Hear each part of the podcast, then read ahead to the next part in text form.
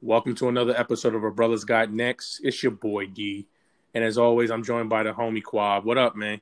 What's up? What's up, man? Happy New Year to you. I know this Happy is our New first year. Episode of 2021. What a year it's been so far. No, we only what are we, 8 days in? Yeah, 8 days in this thing. 8 days in, dog. Yeah. But yo, to start off, shout out to the homie B Raw. I won't give away his government name, but blessing us with an intro, 8-Ball MJG. It's actually the song is done on our past guest we had on. Shout out to the homie Basics, aka Earl, who we had on the show. Who's also one of the hosts of Three to Podway podcast. So shout out to them for blessing us with that track for our intro. Yeah, man, it's fire. What you think of the track? When I first heard it, I had it on repeat, man. That's some fire right there. Because we do have people hit us up and tell us how much they enjoy our intro tracks, but this is a new joint and it's dope for sure. Yeah, it's on Basic's latest album, Gold. You know, I think it's on streaming on all Apple Music, iTunes, Spotify. The homie's name is Basics. Shout out to the homie Earl again and B Raw once again. But yeah, that track is blazing. It's fire. So shout out to them for blessing us with the intro. But yeah, man, how was your New Year's Eve? I mean, it was on a Thursday, right? I think it was on a Thursday. Right, year. It was. My work schedule, I work 4 a.m. Right, I did not stay up until midnight. In fact, the only reason I woke up that late is because of these damn fireworks, man. They woke me up. So, okay. I didn't get very good sleep. That's how my New Year's Eve went. But New Year's Day was cool though. It was a Friday. Got to hang out with the lady. It was nice, man. Nice day at the crib. So nothing too wild, but okay. But yeah, man. It was a nice chill way to bring in the New Year. How was yours? Same thing. Yeah, we just chilled at the crib. Me and the wife. We brought in the New Year. I actually stayed up this year because in past years I've kind of fell asleep before the ball dropped sometimes. But I'm getting old. I stayed up. You're getting old. I know, man. I stayed up and watched the ball drop. I think we had, we drank some, sipped on some stuff, and then pretty much after the ball drop, then we went to bed. You know what I mean? We didn't really stay up any much longer. Yeah, as far as New Year's Day, yeah, we just chilled. Yeah, we didn't really do too much. Just chilled. I think, we probably ran some errands, maybe went to the mall or something. Ain't a lot to do, obviously, with what's going on in the country. You know what I mean? But yeah, we just got out the house. You know what I mean? So, yeah, it was like pretty much the same as yours. Just pretty chill, you know what I mean, and it was all good. That's what's up. Yeah, man. Yeah, I'm glad you brought it in safely for sure. Yeah, man. It's not like our Vegas New Year's Eves. Oh, dog, there's no comparison. Now we're gonna have to have a separate show on that. Like when we and the homie Kwab will have to have a separate show on, Vegas New Year's Eve. I mean, that can take up probably about 2 or 3 shows.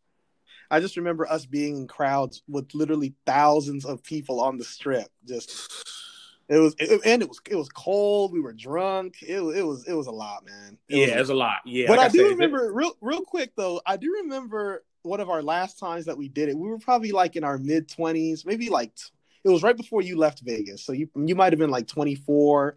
Mm-hmm. But I'll never forget. We were standing in the middle of the strip New Year's Eve in like 2007 or whatever year that was, and we were just like, yo, this is not our thing anymore. We were just over it. Yeah. It hit us both at the same time.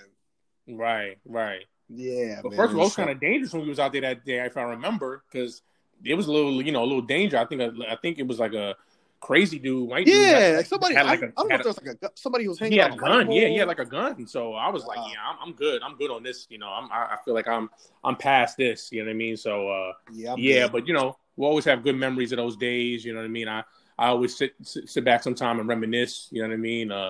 All we do is talk about college, man. That's all. Exactly. The good old days, as I call them. The good old days, man. But anyway, man, we got a big weekend coming up. Obviously, a big weekend for your team. The NFL playoffs are starting. I ain't gonna lie, man. I never thought we'd be here, just with everything going on in the country and the world. Yeah. I never thought we would get to this point, but I'm happy we are. I'm happy the NFL was able to play out a season for the most part on safely. You know what I mean? I know they've had a little hiccups with COVID and some teams and some players and sometimes some of the staff, getting infected, unfortunately. And, but obviously in your game, coming up the Browns, they had their situation this week.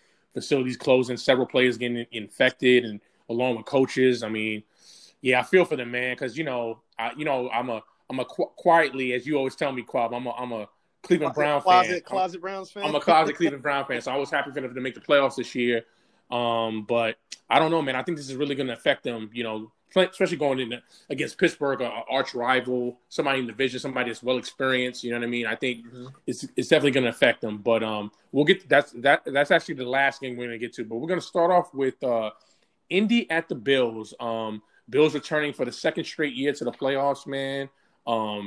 Indianapolis. Is this Frank Wright's first year getting to the playoffs with Indy? They didn't make it last year, right? Well, I believe he was the coach Andrew Luck's last year when they went to they lost to the Chiefs in the divisional round. Right, but they didn't make it last year though. They missed it last year. Yep. They missed it last year. Yeah, so return for the Colts. But yeah, man, they're going against the Bills who won the division. What was it, for the first time in how many years? 20-something years, man. It's been a long time. Yeah. So since 95 or 96, I believe. Yeah. So yeah, man. So what are your early thoughts on this game, Indy at the Bills? You know, I think this is going to be a closer game than people think. Like, the Bills, you can argue, are playing the best ball in the NFL right now. Like, them or maybe even, like, the Packers. Like, I think the Chiefs are the best team in the AFC. But as far as who's playing the best, you could argue it's the Bills right now. They look amazing, especially on offense. But I do think this game's going to be closest based off of the style of play that Indy has. Like, obviously, Jonathan Taylor's is a guy that's been hot recently. He ran for over 200 yards in Week 17, so they have a really good running game, strong O-line. Now, a lot of people are hit or miss on Rivers. I get it, you know, but he's still I'm missed. Now, he's still a vet, though. He's still a guy that's gonna scratch and claw throughout the game. We know that. Like Rivers won't go out easy. He may go out, you know, burning and throw a couple picks, but they're gonna keep coming at you. And I think that this game is gonna reflect that. I like the Bills, but I do think it's one of those, you know, 27-24 kind of games. I think it's a close one, but I like the Bills. Like the Bills, yeah. I'm gonna go with the Bills too, man. I've just been, man, what I've seen from the Bills this year. I mean, obviously they made the playoffs last year, and they, like I said, winning the division for the first time in like 20-something years. But I've just been so impressed with the development of Josh Allen, man. Like, I was really not big on him when he came out. Like, I thought he was kind of going to be a bust. Wasn't going to be that really that great. A lot of people thought that. Yeah, you know, I just thought he was one of those guys that wasn't going to be accurate. You know, I know he's good with his legs and get out the pocket and run, but I just kept thinking like, I think that's all he's going to be. He's not going to end up being anything but that. Mm-hmm. But he's shown me this year, man. He can throw the ball, be accurate, and obviously getting Stephon Diggs in the offseason was huge. I mean, that dude has had one major year. I mean, He's you can argue if he's top five, but I definitely think he's a top 10 receiver in this league. He's definitely top five. He led the league in receiving yards this year. Because obviously, you know, still people think it's Hopkins or, you know, obviously Devontae Adams now. Devontae Adams, right? I know Michael Thomas had kind of a down year. Mm-hmm. You know what I mean? And Mike Evans was kind of hurt this year, but yeah, man. Now Stephon Diggs. I mean, and it's funny. I covered him when he was at the University of Maryland, so I knew all about this dude from his college days. I didn't think he would be this good in the NFL. I thought he would be a good solid receiver and have a really good solid pro career, but he's exceeded expectations as far as I'm concerned. But yeah, man, the Bills, like I said, man, just the maturation that I see from the Bills, man. And I really think the Bills can go deep. I think they can not just win this game, but I actually think they can get to the AFC Championship game. I don't know about the Super Bowl yet, but I think they can definitely get to the AFC Championship game, but I think they got a shot to get to the Super Bowl. I think they really do. You really do? Okay, yeah. I would say, I know you said you think it's going to be a close game. I don't think it's going to be as close as you think. I think the Bills will at least win by a touchdown or maybe even more. I could see them winning, you know, by 7 or at least 10 points in this game. While I like Indy and I love their coaching, I love their O-line. I like you said, you mentioned Jonathan Taylor in their running game. Yeah, I just don't trust Rivers, man. And I know Rivers is hit or miss, and I know he's a vet, and he's been in the playoffs. You know, he's been in these situations before. But, yeah, I mean, obviously, look, because he's not going to be there next year. We all know that, you know, they're probably going to be looking. He only signed a one-year deal, so they'll be looking elsewhere for a quarterback next year. But, yeah, man, I like the Bills, like I said, probably by a touchdown or 10 points. Okay. Should be a good one. Yeah. So the next game we're going to cover is the Rams at Seattle. Obviously, man, you know, Russell Wilson, what a year he's had, you know, arguably the MVP of the league. you know, their D hasn't been that great all year, but he's really been the constant. I mean, he's been just lighting it up. I know, you know, obviously, you know, every quarterback has their games where they, you know, don't play well, but for the most part, he's been on point. And the Rams, the Rams are funny, man. They've been one of those teams like real up and down. Like they'll win a lot, and then they've been losing some. They lose some head scratchers. Like the teams, you're like, how'd they lose that game? And they lost to the Jets. I don't know. Though. You know what, man? I think we talked about this kind of off the air. I don't know about Goff, man. I don't know about that dude. I just he reminds me of, like, okay, I'm not gonna say he's as bad or he's fallen as far as down as Wentz has, but I'm getting that whole vibe that Wentz vibe that maybe in the next year or so they may have to look to get another quarterback. I mean, unless he proves me wrong and he just, you know, steps up his game and blows me away somehow. I don't know, man. I'm not a big believer in Goff, but getting back to the game, what do you think? Rams at Seattle. I'm not a Goff guy, so we talked about that one. Yeah, I'm not a Goff guy, so you know this game is tricky because I also think it's going to be closer than people think, only because Seattle's also divisional game, like yeah. Not saying all divisional games are always close, but this one, you know, the Rams have a top three defense. I don't think we don't see that same explosion from the Seahawks that we saw the first half of the year. So I don't necessarily think they're going to go, you know, they're going to go drop 30 points, especially on a really good defense like theirs. I think the problem with the Rams right now is just the uncertainty at quarterback, especially while Goff is still questionable. We got this John Wolford dude who, I mean, oh, that's right. Yeah, right. I mean, he played in week 17, wasn't really that impressive. I mean, he's pretty athletic, good with his legs, but I don't think Seattle's defense, which has actually also been playing a little better recently, ever since they got Carlos Dunlap as well, they've actually been playing pretty well, and they've straightened things out a little bit over the last few weeks. So I think if Goff were to play, I'm not huge on him, but I do think he's an upgrade. If he were to play, I actually might lean towards the Rams because although he's inconsistent, we know the Rams sometimes they can be really explosive offensively too. So. Yeah, that's what I've been saying, man. All season, they've been so up and down. Like, they'll look, like, real explosive one game. Yeah. And the next game, you're like, what was that? Like, they look like one of the worst offenses in the league. And, you know, Sean McVay's a great offensive mind. Yeah. I don't get it. They were just so inconsistent this year. Yeah. But with that said, with the uncertainty at quarterback, I'm gonna go with the Seahawks there.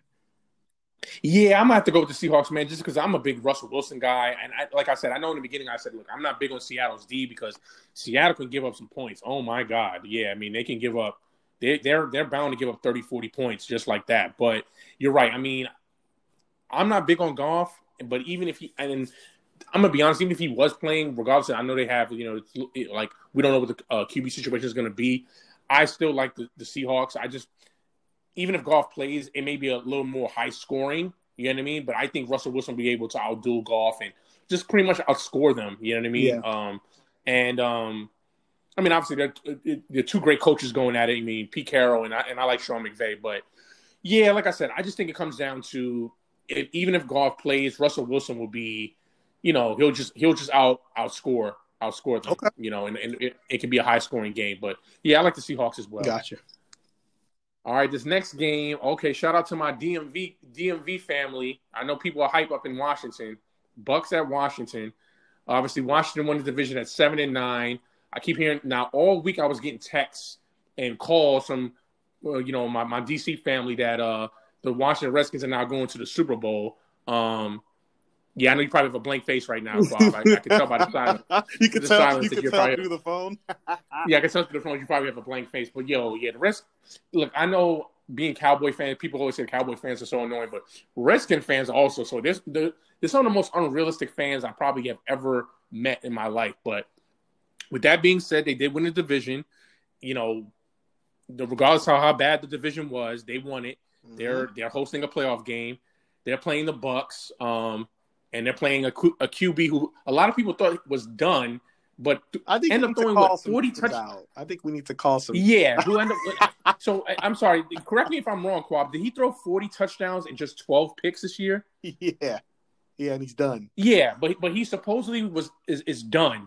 This is supposed to be, you know, the Brady's done, you know, he's going to retire after this year. He's only going to throw, 20 or less touchdowns and all these picks. But, I think a lot of people need to eat their words, you know, today and this season that said that, but, With that being said, who do you like? Bucks at Washington. So I do think that of all the teams that could have won the East in Week 17, this actually may be the toughest matchup for them, just simply based off of the D line of Washington. Okay. Like they've got some dogs on that D line, man. Not just Chase Young, but Montez Sweat. Like they got some really good young athletic defensive ends and tackles in that on that line. So I do think, what's the blueprint to beating Brady? We know what it is. You get to him. You put him on the ground. You put pressure on him consistently. Because he's not mobile at all. He's a statue back there, especially now in his career. Exactly. So I do think that I think they'll get some pressure on him, and I think that'll make this game a little more competitive than people may think just looking at the matchup. I like the Bucks, but I wouldn't be surprised if this is one of those games that's close, maybe until mid fourth quarter, maybe even early fourth quarter, and then the Bucks may start to pull away after a touchdown. So I think this is going to be one of those 24, maybe 24-14 kind of games. So like close throughout, and then they pull away in the fourth. But I don't think this is a blowout. I think this game's closer than people think. I think this is a blowout, dog. And let me tell you why I think it's a blowout. One thing you don't do with Tom Brady, and I'm actually gonna reference your team. The one thing you don't do with Tom Brady ahead of a game, and especially a playoff game, is talk trash to that dude and tell that dude that, I'm coming for you, you're not good anymore, you're old or whatever. Let's just take a lesson from our good friend, the safety, I forgot his name on Pittsburgh. Who was the safety that guy was awful. It was awful. Yeah, but anyway, I just remember, when he talked that trash and then Brady went out and absolutely destroyed the Steelers. Now I know obviously, this was when he was with the Patriots. They were obviously still real good. They were at home, but I just don't ever think it's a good idea that you talk trash to Tom Brady. It just gives him extra motivation. And I already think he's been motivated this whole year because people thought he was done. And I don't think that was a good idea by Chase Young calling him out. Now, Chase Young is great. I think he's going to be all pro bowl in this league. Could possibly even be a Hall of Famer. But I just think the rookie this is one of those times you just don't need to say anything. You're going into the playoffs. You're the underdog already. And I get it. You want to be confident. But I just don't think you want to give Tom Brady any more motivation. And I think that's the mistake they made. I would have agreed with you if Chase Young didn't make that statement early in the week. But I think now, as I look at everything and I'm looking at it, I just think Brady's going to come in and be just super motivated. I think, obviously, he has Gronk, he has Antonio, he has Mike Brown, he has all the weapons. And I get Washington has a good D, but I think the Bucks are going to blow him out. And now, I don't think it's going to be blowout from, the start. I think it'll be close maybe to the half or the third quarter, but I do see the Bucks pulling away and at least winning by 2 or 3 touchdowns. So I didn't have a huge problem with what Chase Young said, because it's not like he called Brady done or old. He just said, I'm coming after you. It's almost like he's excited to play with him. He called him the GOAT. He's showing him the utmost respect. I just think it's the him being a competitor, him being young. So, I didn't take it necessarily as trash talk. Although Bruce Arians did come out and say, be careful what you wish for. Exactly. No, I agree. And I agree with you. I agree with you on all those points. Right. He didn't say anything derogatory. Yeah, no. He didn't insult the man. But what I'm saying is, I guess my broader point is that Brady's not that type of dude, especially now, especially this season, going into this game, that you should give him extra motivation. You know what I mean? And and the simple fact that you just pointed out that his head coach Bruce Arians even came out and said something to defend him, because let's be real, if it was nothing, Brady would have said anything, he would have been like, whatever, he's a rookie, whatever. But even Brady came out and responded. So I don't know if that was a good idea, and I think, like I said, he's just extra motivated. And listen, look, we all know Tom Brady's the GOAT, six-time Super Bowl champion. He's seen it all. He's seen all types of coverages, all types of guys come after him. He knows the deal. I mean, Chase Young is a young guy. You're going against the GOAT, and I think he's gonna see on Saturday why Tom Brady's the GOAT and why he threw 40 touchdowns and only 12 picks this season. So, like I said, I still like the Bucks. Got you. And by the way, shout out to Kelsey Nicole Nelson, Washington. She must be hyped right now. One of our. Yeah, man. We gotta hit her up. Yeah, shout out to the homie, of course. She was a guest on our podcast talking about the Redskins this season. Yeah. First female guest. Yeah, man. It's a story. So, I know she's hyped, so I gotta hit her up. But, I think she's gonna be disappointed after Saturday night. But You know, I hate to say it. We give you props, but that's where it stops. It's like this. Exactly. That's the quote, Jay-Z. Yeah, exactly. All right, so we're gonna. It's funny. Now we're gonna go from one DMV team. Well, I guess they're not really a part of the DMV. That's quote unquote. But we're gonna go up I-95 into Bmore. Well, the game is not in Bmore, but the Ravens are at the Titans, and man, yo, that's a tough game. Derrick Henry, King.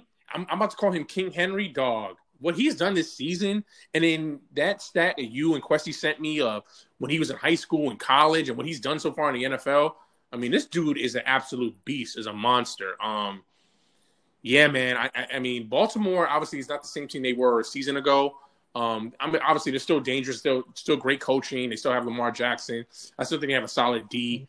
But obviously the Titans were the one that went into Baltimore and beat them last year and got to the AFC Championship game. So now it's reversed. It's in Nashville. It's in Tennessee. Who you got? You know, I don't like Tennessee's defense at all. They're actually kind of bad. Like they're not just even average. They have no pass rush. I think they had 14 or 15 sacks all season. Do you think they're comparable to like the Seattle defense? Seattle's defense historically was worse. But Seattle's defense now is more turned into a bend but don't break defense, whereas the Tennessee's defense is break all the time. Like they even in week 17 against the 4-win Texans, they allowed 36 or 35 points or whatever. They just don't make enough plays on defense. They don't create turnovers. I mean, Deshaun Watson's still that dude, though. I mean, they were going against one of the best quarterbacks in the league. Yeah, but that's right. I'm just using Week 17 just because it was the last game they played. But they just being a must-win game for them. Like it wasn't just one of those like, oh, we're just playing just to improve our seeding. Like they were in a situation where they needed to win to secure a playoff spot. So to me, their defense has a lot of holes. But with that said, with the Ravens, they're still not a team that has proven they can play well from behind. And that concerns me, especially against a team that's beaten you the last two times you've played them, because they beat the Titans one in Baltimore earlier this year. What happens if they go down 14-0? And we know how Tennessee is. They can score. And one dude me and you were a little off on, who's actually a pretty good player, is Ryan Tannehill. So they're going to have that balance of pass. You mean Tana Thrill? Yeah. So we're gonna Tennessee's gonna try to create that balance of, you know, they're gonna try to, you know, they're really good at using play action because they can do that. You know, you're gonna show that much respect to Derrick Henry, right? And that's where Ryan Tannehill thrives in the play action pass going downfield to AJ Brown. I think they're gonna be able to establish that early. I think the Ravens may fall behind. I think they'll come back in battle, but I think Tennessee wins, man. I think Tennessee wins a high-scoring game. I like them, you know, 34-30, 34-28 type of game. I'm going to go Tennessee.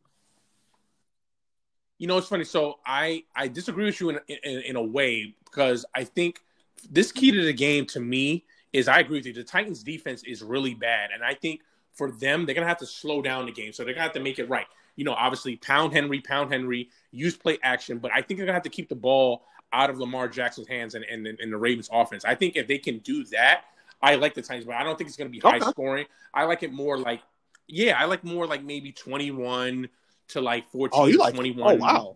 Okay. Yeah, I just think it's going to be, because I think, listen, if it's high scoring, I actually don't favor the Titans. I favor the Ravens more. I think that's what the Ravens want. The Ravens want more of a high scoring game. I don't know if Tennessee can keep pace, because, I mean, listen, the offense for the Titans is built around Derrick Henry. So when you run the ball, you don't score. I mean, yeah, you score a lot of points. You score points, but, you know, obviously when you throw the ball, you score more points. And like you said, Tannehill's going to use more play action, and they're going to, like you said, be very balanced. So I think if they're going to win, it's going to be more of a – they're going to have to win in a low-scoring game. And I think – not to say that they still can't win big. Like, I think the Titans will still win by, you know, a touchdown or two touchdowns, but I think they're going to have to kind of – play keep away from Lamar and the Ravens offense, then try to go tit for tat with them. Because I don't think Tannehill can really go tit for tat with Lamar, or they can try to use, you know, Derrick Henry to do that. So now with all that being said, I do like the Titans. Oh, I thought you were going Ravens. But like I said, no. With all that being said, I still like the Titans to win, because I think the Titans will do that. I think what the Titans are going to do is they're going to,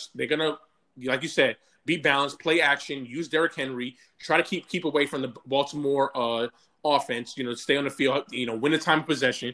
So I like, like I said, if it's close, I like probably a 21-14 kind of game. If I think, you know, like I said, it could even possibly be like 28-14, 28-17. But I think the Titans do not want to get in the shootout with the Ravens. I think if it gets into that, I favor the Ravens. But like I said, with that being said, I think the Titans will do what I think they're going to do. And like I said, that's time of possession, slow the ball down, play action, you know, pound it with Henry, take the shots when you have to, but keep away from the Ravens offense and Lamar Jackson. So I like the Titans. One of your you were saying you could see it being a 28-14 kind of game, which means you would have to see winning kind of easily. Like, do you think it could be like an easier win for them? Yeah, because like I said, if they do what I think they're going to do or what I hope they're going to do, like what I just you know, described, I think they can win easily. I think because if you can keep the ball out of, you know, Lamar's hands and not have the Ravens on the field that much, and I know the Titans D is not great, but if they can just get a few stops or like, you know, a couple stops, you know what I mean, then I think they can do just enough to then kind of control the game. Like I said, time possession. Like they're going to have to eat up a lot of clock. So, but I think if it's a shootout, I don't like the Titans' chances in the shootout. Gotcha. I like the Ravens more. All right, this next game, man, I can't believe, you know, it's funny. I text Kwab, you know, at the end of the season, and when I saw the NFC, you know, playoff picture, I almost forgot about this team. I was like, wait a minute, I was like, the Bears are in the playoffs? Like, they're the most probably irrelevant team in the playoffs in a long time. I can remember that. Nobody even knew they were like. I was just like, wait a minute, how did they make the playoffs? Because for some reason, I kept thinking that, you know, the Cardinals are going to make it because they had such a great season with Kyler Murray and, you know, but now, you know, obviously that's a big indictment on their coaching. But we'll talk about that in another show. But yeah, I can't believe the Bears made the playoffs. I mean, remember, I think we talked about it in midseason. I think they were like 5-5. I mean, I think we had left them for dead. I think, especially you had made the comment on the show, kind of saying like, yeah, I don't. When Nick Foles went down, like, yeah, I don't see them. Dude, they lost being good at all games at one point this season. 6 straight. They did start 5-1, right? So that's what kind of balanced everything out because they did finish 8-8. So luckily, they had that really good start because they were really bad at one point. Yeah, exactly right. Because I remember you saying like, "Oh yeah, they're done. It's over." Like, you know what I mean? And now here we are, and they're in the playoffs, and they're facing the Saints, which is not a good matchup for them. Even though I know Foles has, you know, historically played well against you know, the Saints in the playoffs, but and listen, the Bears still have a good defense. I you know, I still love Khalil Mack, and I do like Nagy as their coach. I think he's an underrated coach, but I just don't like this matchup. But what do you think? Bears at New Orleans. Can I just say Saints and move on? I don't really have much to say about this one. Saints. I like the Saints. Yeah, I just have to say the same thing, man. Saints. Again, for the simple fact, I didn't even know they were in the playoffs, and then they made the playoffs. That's just an indictment. They're only in the playoffs because the Cardinals have a terrible coach, and they couldn't win one more game to get. Exactly. Yeah. I mean, I don't think we have to get into why we think the Saints are going to win. I mean, I think it's pretty plain and simple. If you know football, if you guys have been watching, I don't think we have to really explain this game. But yeah, pretty much both me and Kwab Saints. Yeah. All right. Now we get into the last game that we're going to cover, the last game of the wild card weekend. It's your boys, man, and they're hosting the arch rival, the Browns. Shout out to the Browns making the playoffs for the first time since 2002. What year? 2004. We just got out of high school. Oh my God, 2002. Yeah, we just got out of high school. Wow. Exactly. Wow, 2002. Yeah, man. So the Browns are in the playoffs. You know, as I said before, as I say to Kwab all the time, I'm a quiet. You know, I'm a closet Browns fan. You know, I always quietly root for them. So. They finally made it. They made it the year where I kind of gave up on them. I was like, "Oh yeah, I'm done with the Browns." They make it. That's how it goes. That's always what's happening. The same.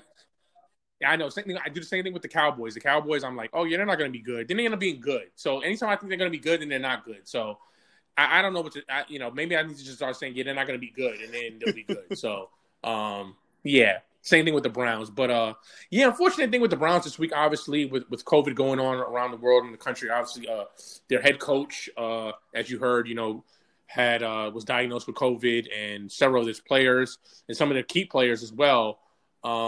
Just an unfortunate situation, obviously. me and Kwab kind of talked about it for the podcast, that it's just unfortunate, man, with the Browns because, you know, right, you're making the playoffs for the first time in 18 years or 19 years or whatever, and for this to happen, it's just bad luck. But and then you're going against, you know, your arch rival, the Pittsburgh Steelers, the team that, you know, kind of dominates rivalry, you. Sure, and I guess. Yeah, and the team that. It's funny. So I know Kwab loves this. This is the team that beat them the last time they were in the playoffs. It is. So, So it's just an unfortunate situation. I mean, I don't really. I guess I'll ask your thoughts on it, Kwab, but I already know what the answer is. Yeah, I'm never like you know me. I'm never gonna be like biased towards the Steelers. I'll always give you. Yeah. No, I know you. I would be shocked if this game is that close. I don't think it should be, right? Based off, they don't have a coach. They don't have a coach, dog. No, it shouldn't. Like, they have a dude calling plays that's never, like, called plays from what I've heard. Like, if the Steelers lose this game, bro, at home, and the other team has no coach, and it's the Browns, Roethlisberger against the Browns in Pittsburgh in his career, 15-0. He's never lost to them. Not even once. There may have been one game where it was even close. Like, oh, man, this is, like, going down to the wire. But besides that, no. This is not your same old Browns, though. This is a team that's an ex. They run the ball really well. I mean, I think they have the best duo in the league. I don't even think that's art. They have a. Oh, their backup is a starter for 90% of the teams in the NFL. If he got the opportunity, so they're a team that runs the ball really well. But I still have my doubts on Baker, especially once the team is down and you force them to be one dimensional. If the Steelers can go up 10-0, 14-0, force him to beat you against the Steelers secondary that's really improved. Minka Fitzpatrick named an All-Pro again.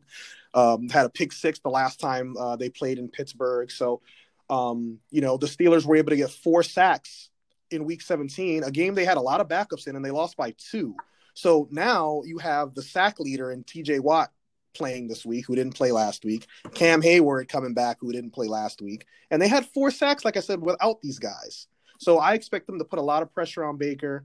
The Steelers offense obviously has had trouble running the ball, and I still think that's not going to improve, overnight. They're still not going to be able to do that. But the Browns don't have a great defense. They have a good pass rush, but they don't have a good secondary. And I think Ben's going to be able to take advantage of that. So I do think I like the Steelers here, maybe like 27-17. Yeah, I'm gonna keep it 100. I'm gonna keep it all the way real with you, bro. I even think if.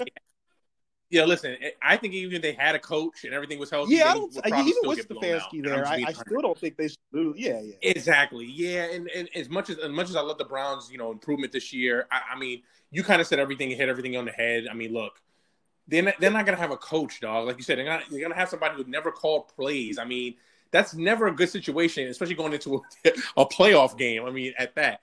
And you're on the road. So, yeah, I mean, look. I love the running game from the Browns, and like you said, I mean, arguably the best duo. Maybe I'm just going to let me say they are the best duo in the league. But I don't. That's just not enough. Like you said, I don't trust Baker. And this is Baker's first playoff game, and like you said, once the Steelers make them one dimensional, it's just a wrap. You know what I mean? They won't be able to really do anything. Now, I do think the Browns' D is improved. I love Myles Garrett. I love Denzel Ward in the secondary. So their D is actually underrated. It's pretty good. It's not that bad, but I just think the Steelers offense will do just enough. Now, the one thing that is concerning with the Steelers is that, just going down the stretch of the season, man, they just kind of fell off. I mean, they ended up losing like 3 or 4 straight at one point, and it was just weird. It was like, whoa, like what happened? And that's one of the reasons I think their season could end after this week. I'd be shocked if they got to the divisional. I mean, I'm sorry, the title game. They're just too limited. They're too one-dimensional. Yeah. Right. Yeah. So that's the only thing that concerns me. But just the fact, again, that they're at home, they're going against an inexperienced coach, an inexperienced quarterback. Like you said, Ben has never lost and got 15-0 in his career. Yeah. Jesus, against one team. You know what I mean? That's nuts. So, like you said, and none of the games that ever. In Pittsburgh have ever even been close. So, I mean, this is just a recipe for a Browns disaster. So, unfortunately, like I said, it's an unfortunate incident. It's not a fault of their own. I mean, obviously what's going on in the country sucks, and we all are aware of what's going on. It's unfortunate, but, and it's, like I said, it's just a stroke of bad luck, but to have that on top of, you know, probably already we're going to lose the game anyway. Yeah, it's just not good. So I got Pittsburgh big. I think Pittsburgh will win by, 2 or 3 touchdowns. I would even lean more 3 or 4 touchdowns. Yo, this would be a horrible Steelers loss. It would be awful if they lost this game. Would you put it in? Would it be a bigger upset than? Would it be like the Buster Douglas Tyson kind of? I'm not going to say that because I don't think the Steelers are that good. Where I the Steelers aren't good enough to be like, it's not like that's one of the biggest upsets of all time. Meaning like. Buster Douglas was such an underdog. The Browns are only 6-point underdogs, so they're the Steelers are favored to win. Obviously by like a touchdown. So, but just with right. Yeah, with all the circumstances, this would be a disaster. It can't happen, and let's hope it doesn't. Because Lord, that's going to be. If it does, is this a fireable offense for Mike Tomlin and maybe possibly like Big Ben? The Steelers just don't fire coaches, and it's just not a part of their. This is not how they operate. Like they had 3 coaches, but I think this would just be historic, just to the fact that Ben has never lost to this team in how long he's been with Steelers now? What years, how many? Yeah. Almost 20 years. I mean, yeah, and Tomlin, who's been there for 10 plus years, he's never lost. Yeah. He's never lost to them at home. I mean, I only remember one year they could beat them, and then it was like one. Exactly. So I just think when if it wants to happen, you really have to start thinking like, okay, it's time to blow this shit up. You know what I mean? Like Big Ben, that could happen regardless of what they do in the playoffs this year. Like if they would, let's say hypothetically they win a Super Bowl, I think Ben could call it a career. Now that's a great way to go out, But if Ben plays bad, then and he's owed $41 million next year. They're going to have a really tough decision to make because you can't invest that much. Right. Next year, a 39-year-old quarterback, you just can't do that. So big game. Right. And what about for Tomlin on Tomlin's side? They started 11-0. He's never had a losing season. I think he's going to have at least that or miss the playoffs, in consecutive years before they decide to let him go. So I don't think. Right, so even if they would have meltdown and lose to the Browns, I still think he's safe. It's just not how the Steelers operate. Yeah. Okay. Mm-hmm. Gotcha. Well, those are our NFL picks. We'll see how after Sunday how we look. If we're right, if we're wrong, you know what I mean. And I'm sure we'll be covering the divisional round and the championship round and Super Bowl and so on going down the line, but. Should be a great sports weekend. If you're a big NFL football fan, it should be great. I like it wild card weekend. I mean, it's great to have 6 games. I've never had that before. I know. Yeah, nope, never. That's never been done before, right? Yeah. So no, it should be a great weekend. Now the next segment we're going to jump to is I got to shout out the homie Kwab for bringing this up. Now we had some unfortunate news this week. One of the greatest. If not the, in a lot of people's eyes, the greatest hip hop producer, Dr. Dre. Obviously, you guys heard the news. He had a brain aneurysm, and was in the ICU. I don't know what the status is now, but I know there was a tweet coming out saying that he's in good shape, and he said, just thank you for all the prayers. Yeah, and I'm not sure. Well, they said he's in stable condition, which is good news. You're right. So I think so. He should be out of ICU. So that's a good sign. But just shout out to the homie Dr. Dre. We obviously had some shows back. We had our favorite, our all-time favorite producers. Obviously, I got a little pushback and clown for not having him in my top 5. But you know what I mean? I'm still a Dr. Dre fan. I love Dr. Dre. Like he's in my top 10. I know people are like, dog, what's going on? But hey, look, I'm still a Dr. Dre fan. First of all. People that were getting on me shouldn't get on me because I've been a doctor. I was a Dr. Dre fan when some of y'all gave up on him. When you still thought I actually liked his last album, and when yes, I was the only one that had faith in hope that Detox was coming out. I still kind of think that. And with Kwab, I do. Well, you tell me every year. You remind me every year it's never coming out. Still think it's coming out. I still think it's coming out. I'm gonna be 50, and I'm like, real, like, he's dropping. How old is Dre gonna be when you're 50? He's already like 50-something. No, that's he better not be dropping Detox. I know. Like 85. Yeah, so I'm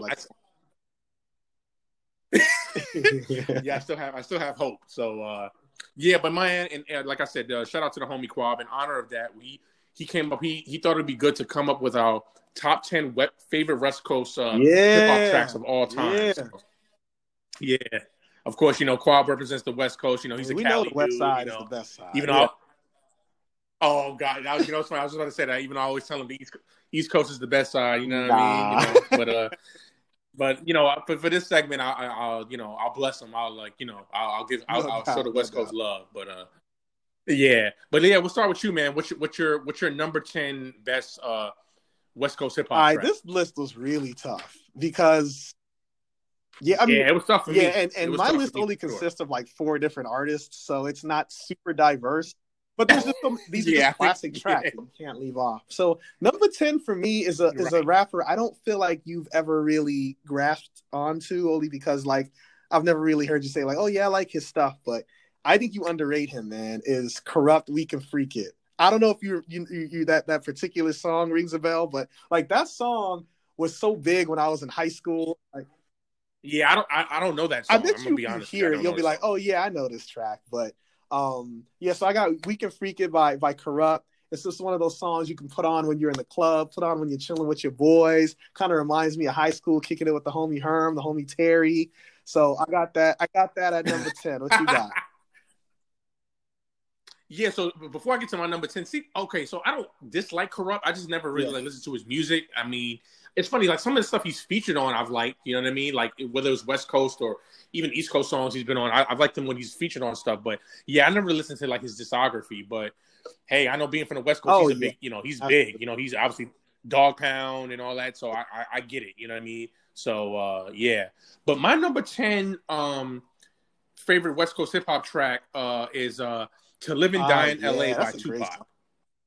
Yeah, man. So it's funny because he made that song when the whole East Coast, West Coast beef was going on. And, you know, obviously I was living in the West, you know, I'm from the West Coast. I was all West. I mean, I'm from the East Coast and I was all East Coast at that time. Like, I was like, you know, F-Pac, you know what I mean? Because I was riding with Big in the East Coast. But I actually did like that song. You know what I mean? It's a great song. Yeah, it's on Machiavelli, which is one of his best albums. Yeah, man, that's my number 10. I don't really have any reasons because, you know, I'm not from the West Coast, but yeah, it's you know, I've always just thought it was a good catchy song, and it's one of Pac's, to me, one of Pac's best songs. Like it's one of his underrated songs. I'm sure people want to put it in his top 5, but you know, he it's one of my favorite Pac songs. So yeah, that's my number 10. I got your number 9. I gotta go with SNOOP, man. I gotta go with "Ain't No Fun" by Snoop. Ain't no fun that the homies can't have none. Okay. Another song that reminds me, this is such a great song. "Doggy Style," which is one of the great rap albums ever. Classic. Absolute classic. Oh, yeah. You could argue it's the best West Coast album ever. There's a lot of arguments with Doggy Style. But "Ain't No Fun," "Can't Have None." True. Another song that just reminds me of my childhood. It's like a summer barbecue song, man. It's such a nostalgic track for me, and I love Snoop Dogg, so I got that at number 9. Yeah, so it's funny. I got to stay with our man Snoop. I actually have him at number 9 as well. With the song "What's My Name." Yeah, so that was actually like my that actually may be my all-time favorite Snoop track. Another Doggy Style song. Yeah, man, because that was the first time I ever heard him like solo. When I remember when I first heard, well, first of all, that album is great, by the way. Like you said, one of the greatest not just West Coast hip hop albums, one of the greatest hip hop albums just of all time. So, yeah, man, "What's My Name?" I used to always like bump that. Like I must have been in like 5th or 6th grade when that came out, and I was just like, man, I was like, this song is dope. Like, now I was such a big Snoop fan, like, you know what I mean? Like, he probably was like the first dude I gravitated to in the West Coast, you know, like, because like, yeah, because like, you know, like, obviously I was too young when NWA came out, so I mean, my brother has more of affinity probably for them than I would, because I was young when NWA came out, and then even though Dr. Dre was, you know, him and Snoop were like, you know, like partners in crime, like, yeah, Snoop was probably like that first dude I gravitated to, you know what I mean, in the West Coast, you know what I mean? So, yeah, man, that's such a great song for me. Like, I have it on my playlist on my iTunes. You know, I play it every once in a while. So, yeah, man, classic, What's My Name by Snoop on, sure, on Doggy Style. My number 8. So what's your number 8? So we don't have to stick with it too long. Live and Die in L.A., bro. Great. Yeah. Oh, okay. So my number 8, even though it's funny, so I'm gonna stick with Snoop. Even though, like I said, I What's My Name is probably my favorite Snoop track, but this next track probably just, I mean, for all West Coast fans and Snoop heads, I mean, yeah, Gin and Juice by Snoop. That's also on Doggy Style. I think that's just like a West Coast staple. It's like a classic. It's like a song that you have to play if you're in LA, like at a party, regardless of what age you are. It might be the number one party song ever. Well, maybe not number one, but it's top 3. Yeah, no question. Classic, yeah. Dog. Another Doggy Style track. I might have to agree with you, man. Yeah, so I'm gonna I'm gonna go with Gin and Juice by Snoop, man. Like you said, arguably right, probably one of the best party tracks. Like I said, this is a West Coast staple. Yeah. Like anytime I think of the West Coast, or when I go out there to Cali, it's like you got to bump. Bro, this segment got me so hyped, dog. Let's go, man. I love Cali, man. Yes, that's made me want to go sip on some Gin and Juice right now. Came through with a gang of Tanqueray. One of my favorite drinks. Love me some gin. Love Tanqueray. Iconic song. Iconic album. I mean, this segment sounds like our favorite. This is like our favorite songs off Doggy Style segment. It's that good of an album. We've already named 3 Doggy Style songs. No doubt. So that was also my number 7. No doubt. So I'll let you go to number 6. Yeah. Oh, okay. So my number 7 was now this is another West Coast to me staple. Like I just remember hearing this song, and it was always played on like movie soundtracks. Regulate by Warren G. I'm surprised that was that low. That's man. Classic. It's a clear black night, a clear black day. His intro, that how he starts that joint is just like, man. Like now, I don't know a lot of his other songs. I ain't gonna lie, but just that one song. I mean, he is like to me like a West Coast staple. Like you, like again, if you're in the West Coast, like you got a party or y'all just talking about music, like it has to be mentioned. It has to be played. You know what I mean? And, man, I just remember when that song came out, I probably that's when I used to buy, like, singles. Yeah. Remember I used to buy single tapes or single CDs? Yeah, so I used to bump that, like, 50,000 times. You know what I mean? So, yeah, man, Warren G, Regulate is my number 7. I'm a little surprised it's that low, even. That's a classic, yo. So... Yeah, no, but you'll hear the songs that I have now. It may be some controversy when we get up, but the songs I have ahead of it, I think you may agree. All right. So that was your number 7. 6. My number 6, you may get on me for it being a bit too low. I mean, but 6 is high, and there's a lot of West Coast tracks. I got Dre Day. Yeah. I got Dre Day. First of all, the East. Oh, okay. No, I'm not gonna get on you. That's we'll come around to that. You know what I mean? That's why I won't get on you. And I thought you'd get on me because like Dre Day is considered one of like the greatest disses ever. It's like, obviously the Eazy-E, but it just starts off great, Mr. Busta. That's a great song. Yeah, yo. But that beat is so that beat is prime, so hard. I mean, though. Dre's prime was a long time, but I mean, The Chronic. Dog. There's a strong argument for like which album is better between The Chronic and Doggy Style because they're both just classic. Yeah. And that beat, like you could play that now and it still bangs. You know what I mean? Like you play, like it's not dated. You play it like, damn, that joint still bangs. I remember AJ Johnson in the video playing. Wasn't he playing Eazy-E? Was it him? He was, and they had him run. They used like that effect that he was like he was running around like real quick. Yeah, so that's my number 6, man. Yeah. Absolute classic, man. Shout out to the homie Eazy-E, man. You know what I mean? I know it was a diss song, but yeah, you know, obviously Eazy-E he's also a West Coast staple. You know what I mean? So, you know, yeah, shout out to him. But yeah, man. So my number 6 is, and then maybe you have it higher, and I hope you have it higher. Ice Cube, It Was a Good Day. I'm not gonna talk about that song for a while. That shows you how high I have it. So.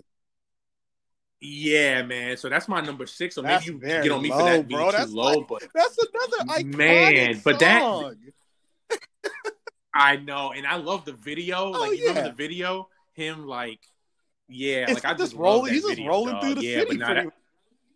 He just rolling through, and then he, you know, he has that scene when he goes to the hotel. He beats it up. You know what I mean?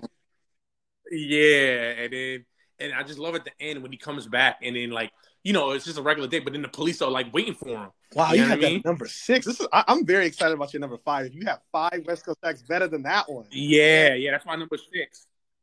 That's my number 6. But, yeah, Ice Cube, It Was a Good Day is my number 6. So what's your number 5? Let's go back to Snoop, but also featuring Pac. Yo, 2 of America's Most Wanted is my joint, dog. Woo! That's a good one. Favorite Pac song is really tough, but that's one of my favorite Pac songs of all time. Just the way it starts, ain't nothing but a gangster. It's so great. And I know a lot of people say Pac is like a lyrical rapper, and I get that. Nobody's saying he's whack, and just like you've never said he's whack lyrically. You just said like he's not necessarily blowing cats away. But when people, if you listen to that song closely, right, man, that's some of his best lyrical content on 2 of America's Most Wanted. Huge fan of that track. I got that at number 5. All right, so my number 5 was your number 6. I got close. Dre Day, okay. Dr. Dre. So that's my number 5. Obviously, you know, everything you touched on, I don't really have to get into that. Yeah, but I got Dre Day at my number 5. So what's your number 4? Your number 7, I believe, Regulate. So we don't have to talk too much about it. The one thing I'll say just real quick is one reason I love that song. It's one of the first songs I remember as a kid that blended R&B with rap, and I thought that was so dope. You know, you got Warren G starting it off, then R.I.P. Nate Dogg coming in there, and they just kind of went back and forth. I just had never really heard anything like that before, so that was a new thing for me, and I just remember how blown away I was by Regulate. So I got that at number 4. All right, so because I got my number 4. So my number 4 is another Dr. Dre staple, Still Dre. Now the reason I love this track is because every time I see the homie Kwab, especially nowadays, every time I get in his car, he plays this song. It's like he has to play it before I leave, or like when I arrive, just to remind me that he's a West Coast dude. Song, man, it's so good, dog. The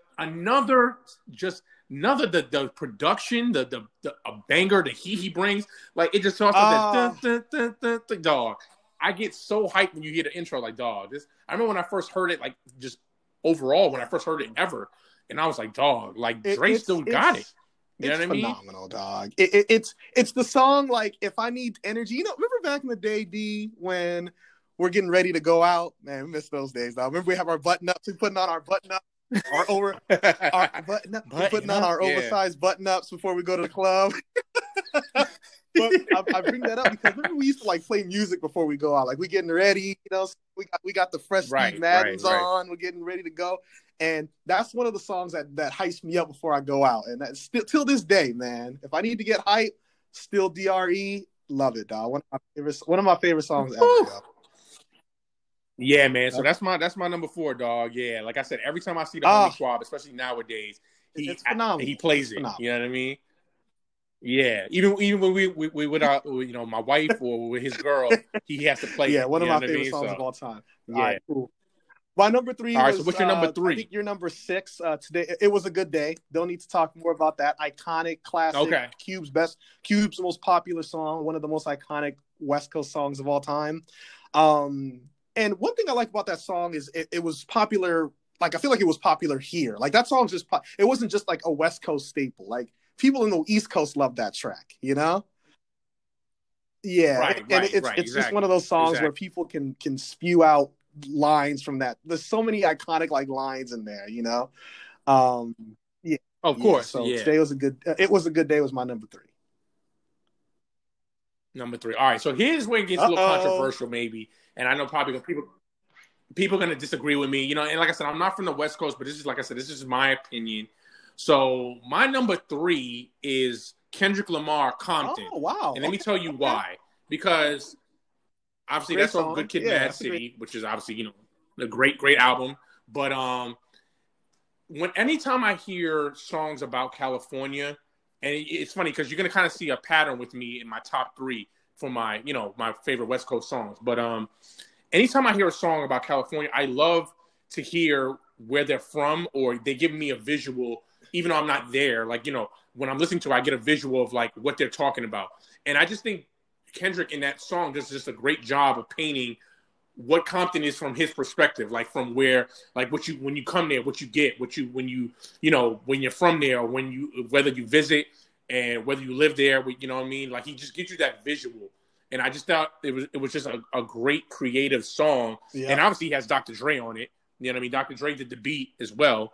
But yeah, man, I like to, when I hear, especially when a place where I'm not from, and yes, I've been there before. I've visited Cali. I don't know if I've ever been to Compton or even driven through there, but yeah, just the visual you get when you hear a song. So that's why it's my number 3. And like I said, you'll see a pattern as, you know, when I get to my number 2 and my number 1. But yeah, number 3 is you know, Compton, that's a great song, Lamar. Man. And I know people do think that's a great track. It gets forgotten about when it comes to Kendrick songs. Yeah, because there's a song I liked a little better with Kendrick Lamar and Dr. Dre off Kid, Mad City, but I think it's one of like the bonus tracks is The Recipe, like that. Oh, that song! Yeah, oh great. Man, that's such a great song too. Nothing with you. Well, nah, we know what you're doing. But good. You know what I mean, yeah. But yeah, so I prefer that song a little bit over Compton, but Compton's great. Can't. Oh man, just the visual he paints in it, like I said, and I don't think he ever made a video for it. So like when you listen to it, you can really feel like him, you know, like the whole him being from Compton and what you like, you know, when you come there. I remember, shout out to our homie Kahar. Kahar made a joke when it first came out that he said Kendrick made Compton sound like it was a spring break destination. And but that's even though Kahar made that statement, I just think that goes to show of just how the visual that Kendrick gives you in that song, like, damn, like, yeah, even if you've never visited there or you know nothing about Compton, you kind of get, you know what I mean? You kind of learn it. Yeah, learn it from him, what he's talking about. You know what I mean? That's a good one. I feel like that was good. All right, man, so now we get into the nitty-gritty. So what is your number 2? So I really struggled between 2 and 1, and I'm actually very intrigued. I'm wondering if we have the same number 1, but we'll see. My number 2, we just talked about. I wanted to put in number 1, but I got Still Dre or Still DRE number 2. That's my number 2. Wow. One thing I like about that track too is it kind of brought Dre back after a while. Obviously, it's called Still DRE, so he was kind of missing for a little bit. You know, a lot of people say he kind of fell off. Then he said, "How my last album was The Chronic," like he said on there. So it was just like a resurgence of Dre and going into the 2000s. I remember being he had just signed Eminem. Yeah, so I remember I was going into the 10th. It was the summer going into the 10th grade, and I used to put it on 92.3 The Beat, which was back in the day one of the biggest radio stations in Southern California. And they played that song like 10 straight times, dog. I'll never forget it. They just kept playing it over and over because people were like, "Yo, Dre is back." It was just such an iconic moment. Oh, yeah. And rightfully so, man. Listen, the dude is a West Coast staple. He's a California staple. You know what I mean? That's why we're doing this. We're doing shout this out to Dre, man. In honor of him. You know what I mean? So he's gonna love this segment when he listens to it, man. Right, just goes to show, man. So, yeah. So my number two, man, is obviously. Look, I mean, I guess you know, you could say what you want about this track, and I know a lot of people. It's probably before their time, and we were young when it came out, but I think we'd be remiss that you can't include a list and maybe a top 1, 2, or 3 without NWA, Straight Outta Compton. I mean, they set the scene for West Coast rap. I mean, that song is so iconic, and it means so much more today, especially the world we live in. Obviously, me and Kwab are going to get into some things later on, but if you just look at the time that what they were going through then, we're still going through that now. And was such an important song at the time, and even now, like when they obviously did the movie, you know, a few years back. I mean, yeah, man, MWA. I mean, first of all, it's the reason why they're only one of like 5 artists in the Rock and Roll Hall of Fame. I mean, they're so iconic. I mean, just look at the people they had in the group: Ice Cube, Dr. Dre, Eazy-E. You know what I mean? I'm forgetting the other 2 guys. Yep. I'm not gonna lie. MC Ren. Mm-hmm. You know what I mean? DJ Yella. I mean. They set the scene. They started the whole movement of West Coast rap. You know what I mean? Like, what you can't mention West Coast hip hop. Yeah, no, you can't. You know what I mean? They're the godfathers. They're the founders. You know what I mean?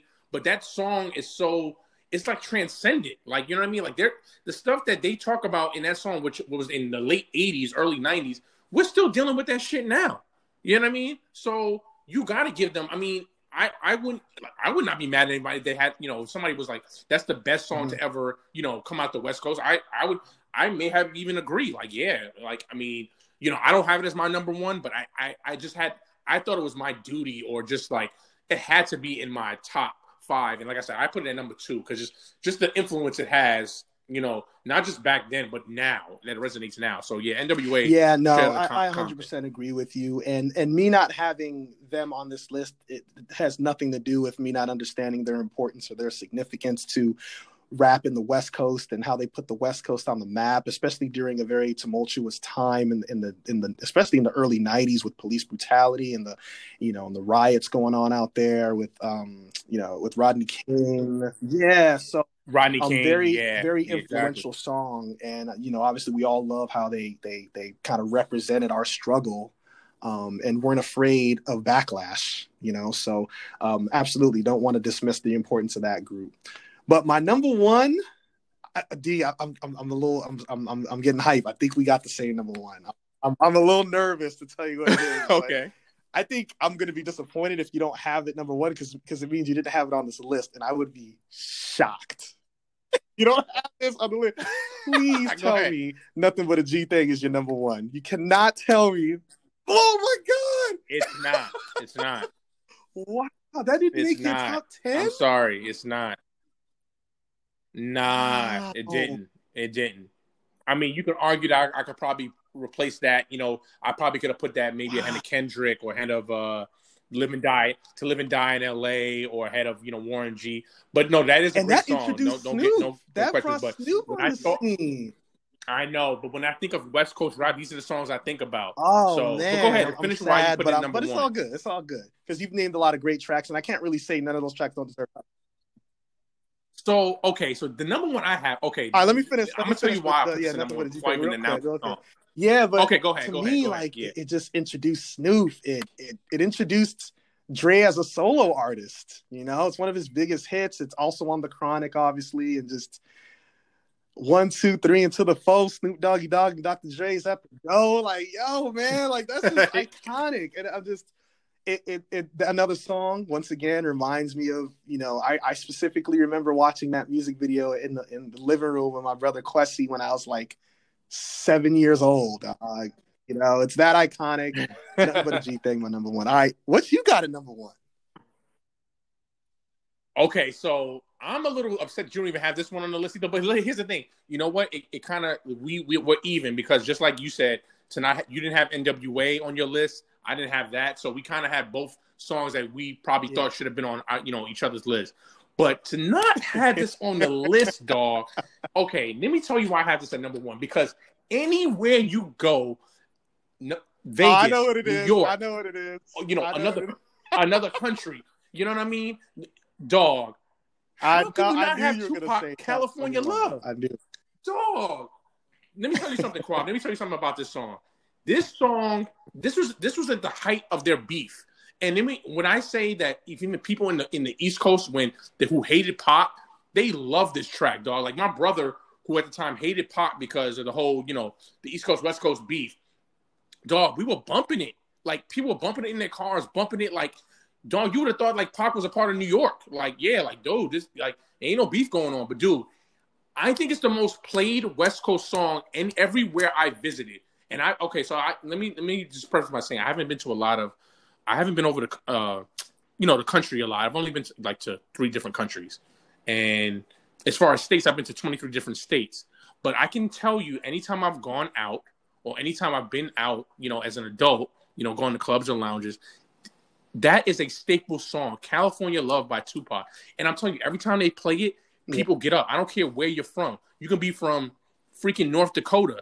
They still get up and rock to that joint. And it's probably a top 3 like club song ever. That song is always on in the club. Ever. And I think what I'm struggling with that song is just fatigue. I've just heard it so many times. Like, dog, that song is played nonstop.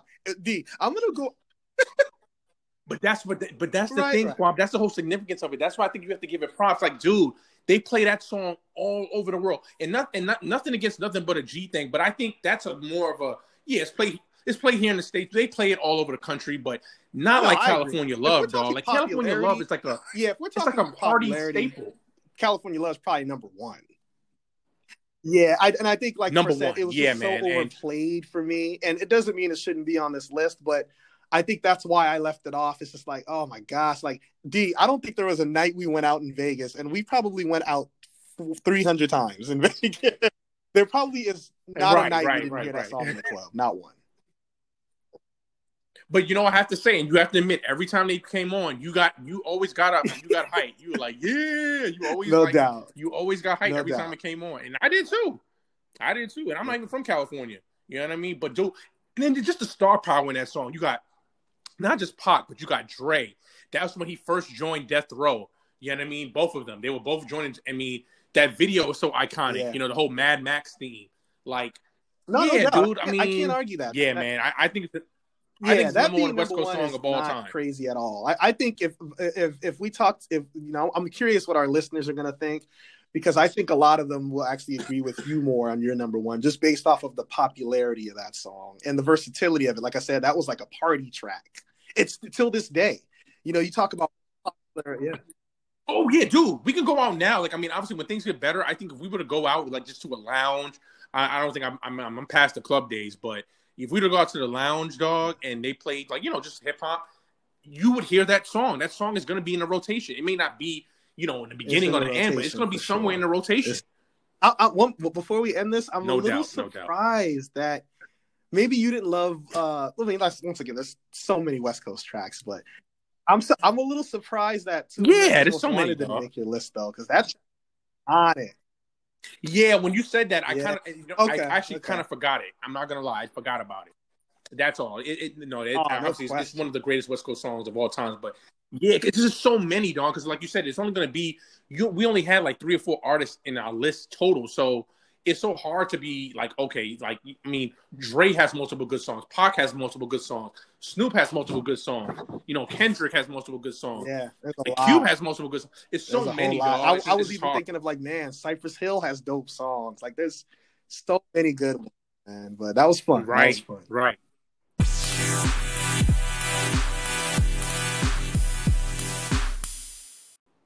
Man, that was a fun segment, man. It makes me want to go back to Cali, dog. Like, big. Going back to Cali. Is that a Cali song? Is that a West Coast song? Because he's not from the West Coast. I'll just play it. Yeah, but man, definitely makes me want to go, you know, go get some California love. You know what I mean? Shout out to Cali, man. Me and Kwab get into about Cali all the time, about Cali and New York, and you know, obviously we always gonna respect our respective places, but no, I'm a Cali dude, man. I met a lot of good people in Cali. Love the weather. Bomb fast food. I've admitted that the weather and the fast food out there is better than over here. So, well, the weather's not even arguable. It's not even close. Yeah, I can't even say nothing about that. But man. Like I said, I like California, so I ain't got nothing really bad to say. You know what I mean? No doubt. But yeah, man. Before we go, we're gonna touch on a couple of topics that some news that went on this week, and there's some things that had been discussed over the past couple of weeks. We're going to start with now. I don't know if you guys have been paying attention, and it's been kind of really more on social media. And if you guys listen to podcasts and all that, you know, obviously you guys listen to our podcast. So T.O. has a podcast called, Get Your Popcorn Ready. I forgot who his co-host is. But he had Randy Moss on this probably about a few weeks ago. And they were talking about the top, receivers of all time. And Randy Moss made the statement, and, you could think of whether it's controversial to you or not. It was to me, but Randy Moss had put himself as number 1 and T.O. number 2. And I think he had Jerry Rice at 3 or 4. Chris Carter number 3 or something like that. Yeah, and he had Rice at number 4. Now, let me just start by saying this. Look, I love Randy Moss. I do think Randy Moss is the top 5 receiver of all time, but he is out his rapid-ass mind if he thinks he's better than Jerry Rice. Now, I know some people, they're going to listen to this podcast and be like, oh, Randy Moss was a beast. He was a beast. I loved Randy Moss. I had the Jordan shoes. I had the jersey. I the whole being Moss. But, dog, if you want to just go off of strictly stats and accomplishments, it's not even close, my dude. Jerry Rice has him on every single category. Catches, yards, touchdowns, Super Bowl rings. I mean, the list goes on and on. It's not even close, my dudes. Like, and I don't care if you don't, not even, you know, you hate the Niners and, you know, whatever. Like, we just got to keep it 100. Jerry Rice is the greatest receiver of all time. To be honest with you, and I Kwab knows that I've said this many times, he's the greatest football player to me of all time. I've said that many times. He's the greatest football player of all time. So for the audacity for Randy and T.O. to think that they're better than this dude, it's laughable. It really is. It's just really laughable. And I love both of those dudes. Obviously, T.O. was on the Cowboys. I love them. But, you know, it's not even close. I mean, what are your thoughts? I mean, you couldn't have said it any better. It's almost like a waste of time even debating who the number one wide receiver is. Like I said, you can argue this dude is the greatest football player of all time, let alone wide receiver. Yeah. Let me tell you how good this dude is. To Jerry, listen, Jerry Rice has almost 8,000 more receiving yards than Randy Moss.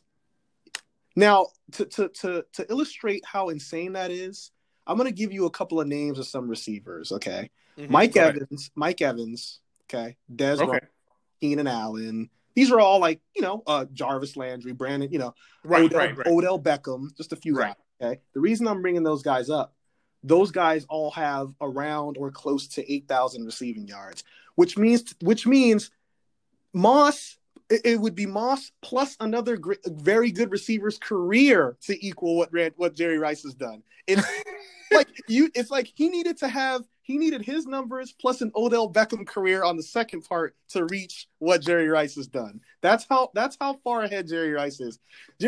Larry Fitzgerald is number two all time, 17,000 receiving yards. He's still 5,000 yards behind Jerry Rice, bro.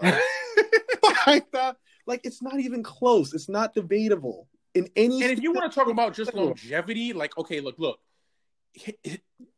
How long he did it. Not only that, he was good on two different teams. Three different teams. Yeah, dude. He went from the Niners and, you know, obviously beasting, being the best receiver in the league, being the best football player probably ever, then transferring that to the Raiders and doing that at a later stage of his career and still being one of the best receivers in the league, top five. Dude, I mean, it's not even close. Like, he even outlasted Moss and T.O. Like, he played longer. And you're talking about at a time. Here's the thing that I think people forget about Jerry. He played at a time where it was running the ball. Like, it wasn't a passing league. It was a running league. They ran the ball. So he got all of that. He did all of that in a running the ball league. Now, I can understand if you want to use the argument that he did that now, like, you know, when they're passing and everybody's getting so many yards. I get that. Like, if you want to use that argument, okay. But even to make it even more, like, just like it's not even close. He did this in a running league at the time. They weren't passing the ball 30, 40 times, 50 times. They were passing maybe 20 times a game, and he put up these numbers. That's insane. And he also has over 600 more catches than Randy Moss. Like, there's not one argument for Moss. Oh, people are like, well, Moss had the touchdowns. You know how many more touchdowns Jerry Rice has than Moss? close to six. He has over 60 more touchdowns than Moss. There's no argument anywhere to be made. The only argument you can make is, oh, Moss is probably more talented. Sure. Yes. That's probably the only argument you can make. But was he more versatile? Because let's be real, Moss was more of a go route type dude. Like, he would use his speed, go straight down the field.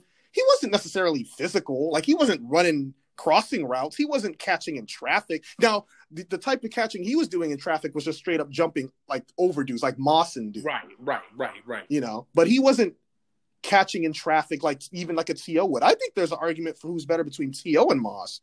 He shouldn't even be. Well, I've always said that. Remember, we've had that conversation. I've always thought I have always thought that T.O. was better than Moss. And I know people kind of look at me like when I'm crazy or I was biased because he was on the Cowboys. But dude, T.O. not only was a deep threat, but he went over the middle. He was a great blocker. He was physical. Now, right, he wasn't maybe as talented as Moss, but dude, as far as just a complete football player, I think T.O. was a better football player. I don't think it's close. I don't think so. I think, once again, I think you can give the edge to Moss when it comes to, like, hands and speed. I would say that. Right. But as far as the versatility of the route running, I think Moss was better. Moss also, let's be real, he said it himself. He took plays off. He said it himself. So you think T.O. was better route running? I do think Moss is. I do think T.O. is a better route runner. I think that's, once again, I think Moss depended a lot on his speed, right? Which is great, and he had incredible hands. Like the guy could catch anything. Moss's hands were good. I wouldn't say they were great. He had his share of drops in certain seasons. We know that. We know his hands weren't amazing, you know. But right. Yeah, as far as catching in traffic and playing, dude. One thing we can't deny about T.O., as much as you want to say about him in the locker room, the dude never took plays off. The guy played 100% all the time. Dude, did you ever hear the statement that Jerry Jones made about him? And this is, and now you're talking about a team in the Dallas Cowboys who had Michael Irvin, who is supposedly one of the greatest practice. Like he was with practice, he did not take that. You know, he took that very serious. Jerry Jones even made the statement that T.O. may have been just as good a practice, or maybe even better practice player than Michael Irvin was. And that's high praise. Like, it's right. For whatever you want to say about T.O. personally, right, in the locker room, the dude was one of the hardest working players in the league. And that's why he was so good. Like, he didn't have the talent that Moss had, but he just worked his ass off. And that's why I think he was better than Moss, too. I just think when you look at the whole picture, I mean, neither one of them won Super Bowls. So, and their numbers are so close. But I think T.O. was just a better football player. I really do. Mm-hmm. But as far as if we, you know, to come back to the overlining part of this argument and or debate or whatever you want to call it, neither one of them are ending close to Jerry Rice. I think we can all say that. Like, no, like, look, when you bring up Jerry Rice, you better bring it. And I don't think, and there's just no player you can do that with, at least receiver wise. Now we can argue football player, but. Receiving? No, it's not even close. It's not close, man. It's like arguing Gretzky in the NHL. Gretzky had a season where he had more assists than a person had goals. Now I know some people are like, "Oh, I don't really know hockey like that," but if you know hockey, you know what I'm talking about. The guy had more assists than somebody had goals in a season. That's insane in the NHL. So that's like comparable to what Jerry Rice has done in the NFL. Like it's not close. Like there's nobody better. You know what I mean? No, like stop. Like I mean, T.O., Moss, I love you guys, but stop. And anybody else that thinks that, just stop. Like don't ever talk anymore. Now, this man, you actually might have set a milestone. I don't think we ever talked about hockey on this podcast. But there are a few of our listeners that are going to be very excited. To hear that, like, yeah. We got a couple hockey fans out there, yeah. So oh yeah, well hey, listen, man, we love the listenership. Any more listeners we can get, we appreciate it. You know, man, we're trying to get this to blast off, take off. So no doubt. So we're sticking with football. So the other news of this week was, obviously everybody's been hearing about Deshaun Watson. Supposedly, he might request a trade from the Texans, and he has every right to. So apparently, the big news was that. The Texans were looking for a new head coach and looking for a new GM, and that, Watson was supposed to be involved in the process. Obviously, they signed him to that big, contract. He's supposed to be their franchise player, so you would think he would be involved. But apparently, according to, news sources, that he was not involved at all when it came to the GM hiring and, the head coach. And I guess, he was looking at to have Eric Bieniemy, who has – Bieniemy, I'm sorry, mm-hmm. who's been should have had a job. I'm going to keep it honest. He'll get one. I mean, he'll get one. He's getting a ton of interviews now. And I think he will get one this season, but he should have had one last season. Deshaun Watson was looking at him as a possible replacement for Bill O'Brien, mm-hmm. and apparently the news is that they're not even looking at him. They won't even interview him, and which is baffling to me. I don't know why. The guy just won a Super Bowl as an OC last year, and possibly can win it again this year, but.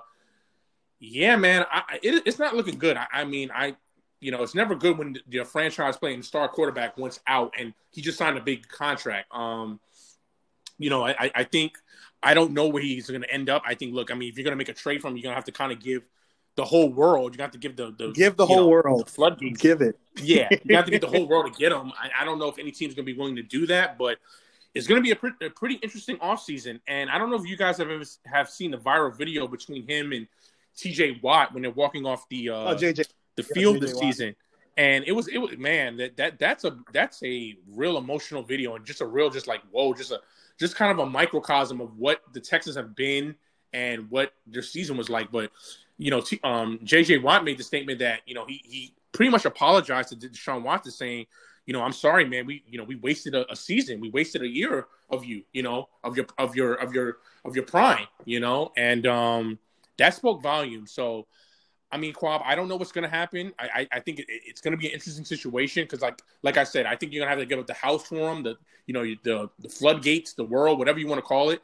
So it's going to be hard, but I mean, I think it's always a difficult situation when your franchise quarterback and, you know, your star quarterback wants out, and he just signed a big contract. And I'm a big believer in you, man. You said this a long time ago to me when we first met. We were talking about sports that you're a big believer. Somebody doesn't want to be there. You need to get rid of them. You know what I mean? No matter what, you know, if they're superstar or whatever they are, you know, if they don't want to be there, you should get rid of them. But what are your thoughts, man? Yeah, and with that said, I think once they, you know, because people get frustrated every once in a while. I'm not saying.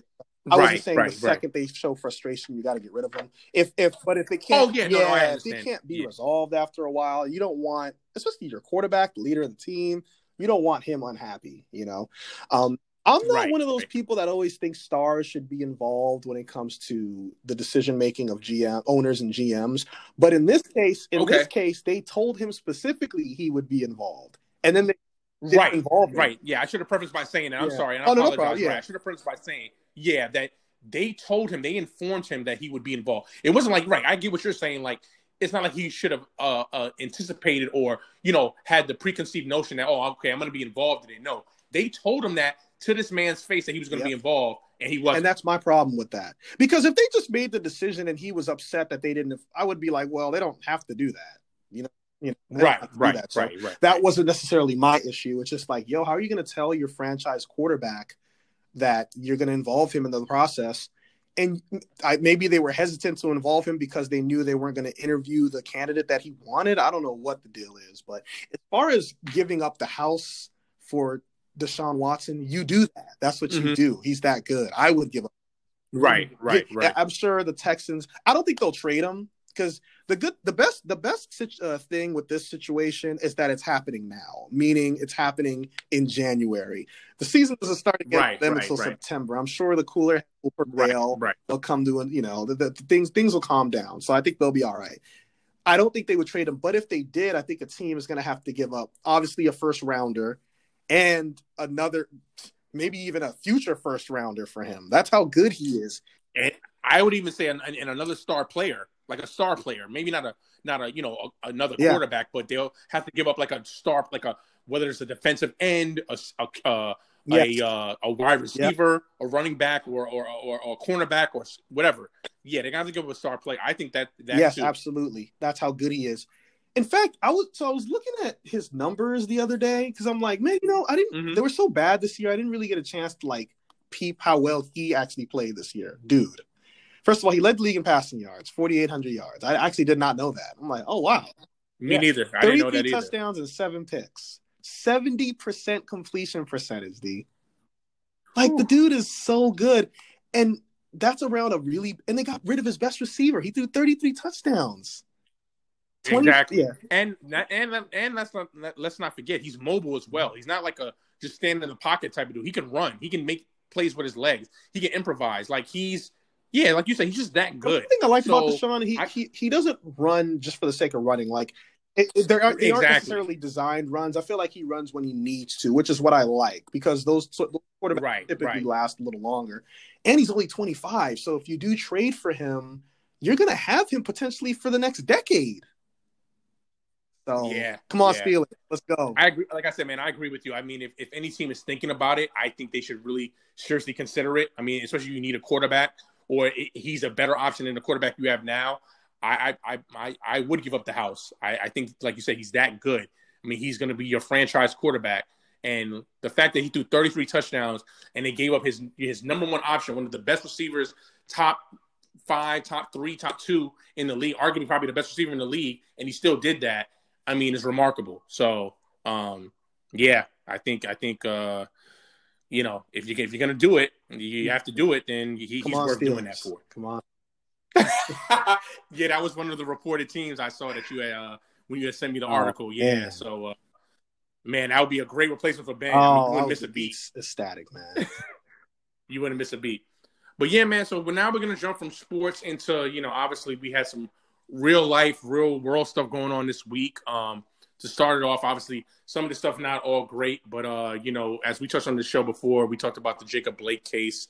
Obviously, you guys heard the news. You know, the police officer involved in the shooting was not going to be prosecuted. They were not going to file charges against him. The Wisconsin Kenosha DA came out and said, you know, before Kwab starts, I mean, I'm sure we're going to sound like a broken record, but you know what? I hate to say, I wasn't surprised. No, you know, it's just the same old, you know, that we get, especially when it comes to, you know, black males, especially young black males. You know, we, no matter what the situation is, no matter what it looks like. I mean, we had videotape of it. The man was shot 7 times in the back, mm-hmm. and that wasn't enough. Like, no, that's not enough. Like, nope, we're not going to charge him. The police didn't do anything wrong. That the person didn't do anything wrong. They say he had a weapon. He was going for a weapon, but I mean, it's like they think that our eyes are lying to us. Like we saw the video. Everybody saw it. Like, he's walking away from the police, and then people, oh, he was resisting. Well, does that, okay, fine. Oh, let's just say he was resisting. Does that justify him getting shot in the back 7 times? I mean, really, like, I mean, from a human standpoint, does that make sense to you? But yeah, like I said, man, I hate to say it, I wasn't surprised. Just the world we live in, being a black male, a black person in this country. But what were your thoughts? And you said we sound like a broken record. It's like beating the dead horse on this show. Like, we've talked about it, and it's unfortunate because it just seems like, you know, you feel bad for all of the people putting their lives on the line by protesting. People have been protesting in Kenosha for months since it went down, and it was to no avail, and you just feel bad for them. And of course you feel bad for his family. I know they've came out and said, like, look, we don't want people to be out there rioting. We don't want people to be upset, but it's hard not to be because we keep hearing about these injustices and we keep dealing with them, and it's emotionally draining for a lot of people out there. And, you know, I'm curious to see how the Biden administration treats stuff like this once they're in office in a couple of weeks, and how they approach, you know, what influence are they going to have on, you know, how these, if these police officers are prosecuted or not. I know it's not entirely up to them, of course, but I'm very curious to see how them being in offense kind of changes things, because we know that the current president he's not going to do anything about that. Like, he has a voice, and he wasn't using his voice to resolve that issue. So I'm very curious to see how that goes. And yeah, it's unfortunate, man. You know, you don't want to hear about it. And unfortunately, we live in a world where we know more is coming. And, you know, what can we do about it? And it's, yeah. Right. And I think that's a perfect segue of what you were just talking about with the current mm-hmm. president, of him not doing anything. Obviously, another thing that happened that we didn't plan is that it's funny because we, you know, it's funny. I was putting together this show on Wednesday, and, you know, I remember I think I emailed it to you, the rundown and everything. And then, of course, the stuff that went down in D.C. happened on Wednesday when I emailed it. I'm just like, you got to be kidding me. But yeah, yeah, it's just a perfect segue what you just said. I mean, the current president not doing anything. Obviously, as everybody knows, he had his MAGA rally, his supporters. He incited these riots. I mean, these, I'm not even going to call them protesters or, you know what I mean, and people that are protesters. These were domestic terrorists that pretty much went up to the Capitol, forced their way in, you know, broke glasses, went into, you know, public officials' offices, taking selfies with the cops. I mean, dude, I was watching that, and you know, it's so funny. Like, I remember when the whole Black Lives Matter movement, you know, this summer, and when they went to the Capitol and how they treated them. I mean, you thought it was like World War III when they were just out there peacefully protesting, not doing anything. They were just standing there. And when Trump took that stupid photo op with the Bible and he cleared out, you know, Lafayette Park. And just the contrast is like, dude, we live in 2 different worlds. It's like 2 different Americas. It's their America, and I'm just gonna be honest, it's white America, and there's Black America. And you saw the white privilege firsthand, like live in a living color for yourself. I mean, it was remarkable, Kwab. And I mean, I don't even want to say how disgusted and how just mad watching it I was, and just again, it's still not surprised of how everything went down. I mean, dude, I remember you texting me just like, what is going on in DC right now? But you know what was going on was what you saw, Kwab, was white privilege. You saw it firsthand, live and in color, in your best. And look, I know I have a lot of white friends. We have a lot of white colleagues, and I know they're not all bad people. But, man, I mean, I watched that. It was just like, yeah, we live in two different Americas. This is two different worlds. And it just showed the division of this country. And kind of what you said in talking about Jacob Blake, I hope and pray that the Biden administration could come in and just try to do a little bit to try to bring this country together. Because right now, we're a very divided country. And, I mean, I know I'm sounding like a broken record, but, yeah, man, I mean, you saw two different – I mean, like I said, you saw two different Americas when you watched that. Yeah, I mean, you pretty much nailed everything I was going to say. You know, you hear people saying, oh, there are protesters out there. No, that's not what protesting is. That was – they were committing crimes out there. There's a reason why the FBI is like, hey, help us identify some of these people because they're going to be arrested for what they were doing. You know, and, you know, you're starting to see a lot more, you know, video evidence coming out of like police officers, like legit letting people walk in, like, you know, like, dude. Yes, they forced their way in by like literally breaking down doors, but they were also just kind of walking in. And I'm like, you saw the video, yeah, right? Yeah. Where they let the gate, the barricade open and just let them in. Now, I'm sorry, you know, if that was black people, if that was BLM, we wouldn't even got into the steps before we would have probably got shot or killed. Like, I don't forget about getting beat or sprayed. Dude, we wouldn't even got close to the Capitol building. And I remember I was watching the events take place with Maya, and I said, man, I don't see any police out there. Like, what's taking them so long to get there? You know, and it was just, I was baffled. But then I started to really think about it to myself. I said, yeah, actually, I know why they're not really out there. At least they're not rushing to get there. And I think people, right. And people that don't want to admit that, hey, it's pretty much based off of it, you know, being white people out there is the reason. Like, people can't even deny it at this point. It's different. It's different. If it were us out there, it would have been a mass. I don't like to use that word lightly, but it would have been a lot of people killed out there if they were trying to break into the city. Yes. Yeah, no, listen, look, man, yeah. Look, we're on the show to tell the truth. Like I said, man, there's nothing against white people. No, not at all, not at all. This is not white friends that we have, white colleagues. I get it. And I know it's hard for you guys to kind of feel our pain and our empathy, what we go through on a daily basis and being black in this country. But, I mean, you cannot watch what happened on Wednesday and say to me, oh, yeah, everything's equal. Everything's all right. We're all good here. No. Like, dude, we're legitimately just asking for equal rights, for just us to be equal.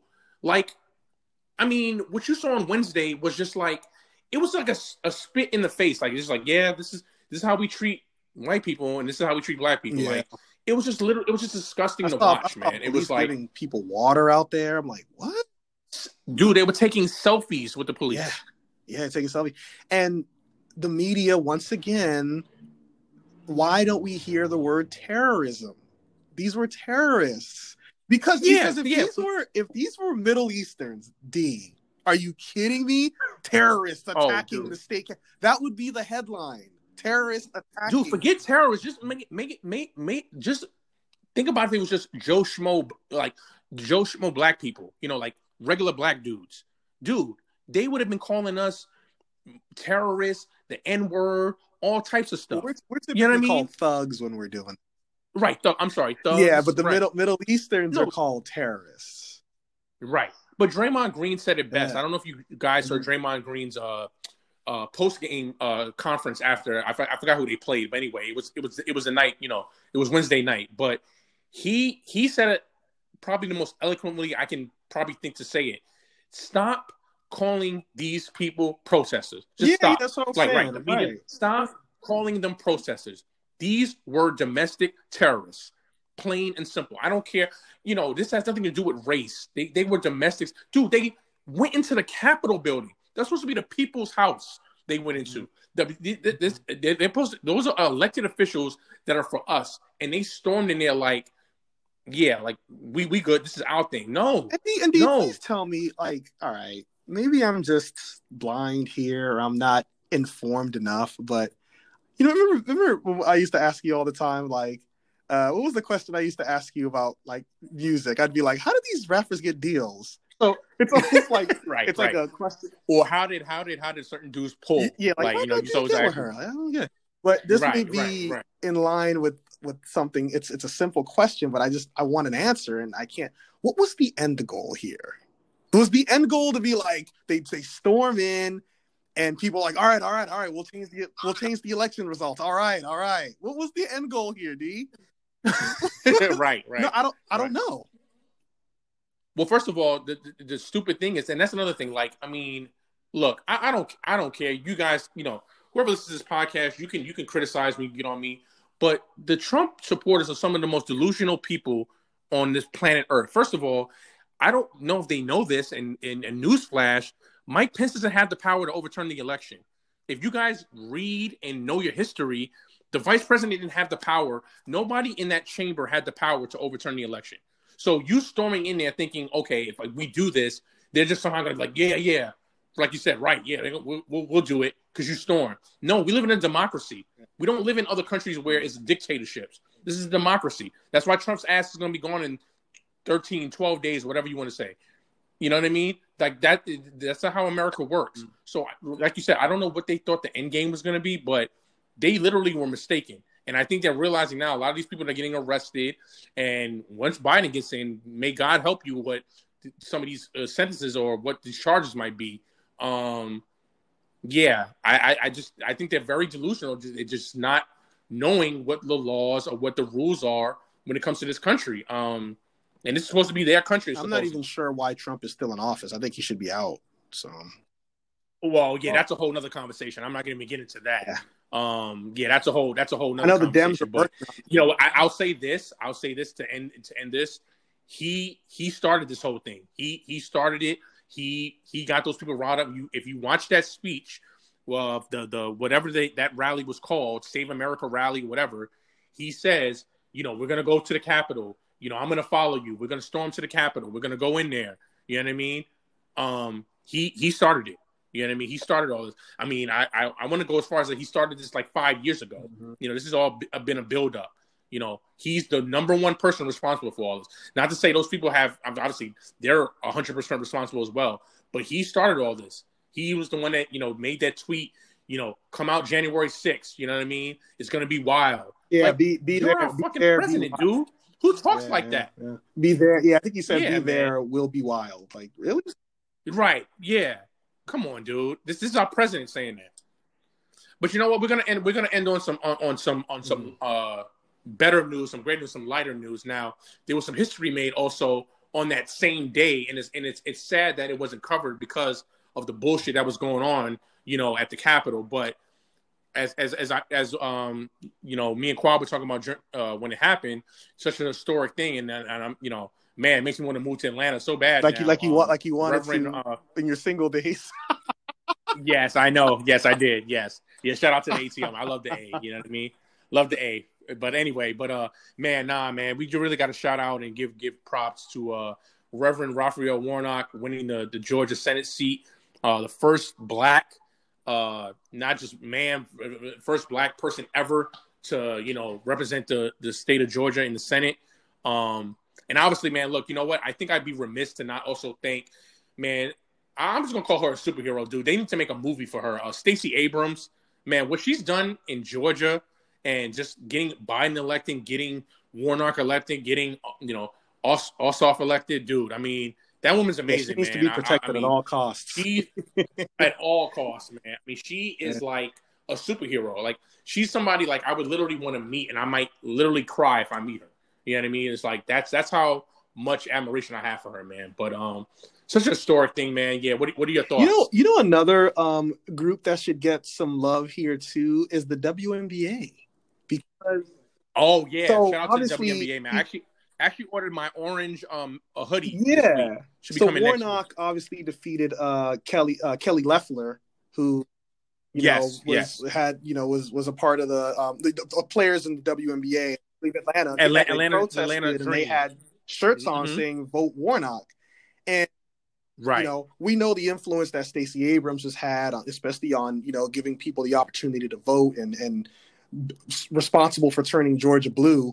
But the WNBA protesting, last year and really getting the word out there, like, yo, we have to really go out there and vote and make a difference. And I think that really was a major influence on getting Loeffler out of there and getting Warnock in. Oh, yeah, so, man. No, I ordered my WNBA hoodie, when he won on Wednesday. Yeah. I was like, nah, I don't think this would even be possible. Not to diminish what Stacey Abrams has done, but I think it really started with the WNBA that night. With Jacob Blake getting shot. Remember, I think you remember they came in those white shirts and there were holes in the back, the 7 shots that Jacob Blake.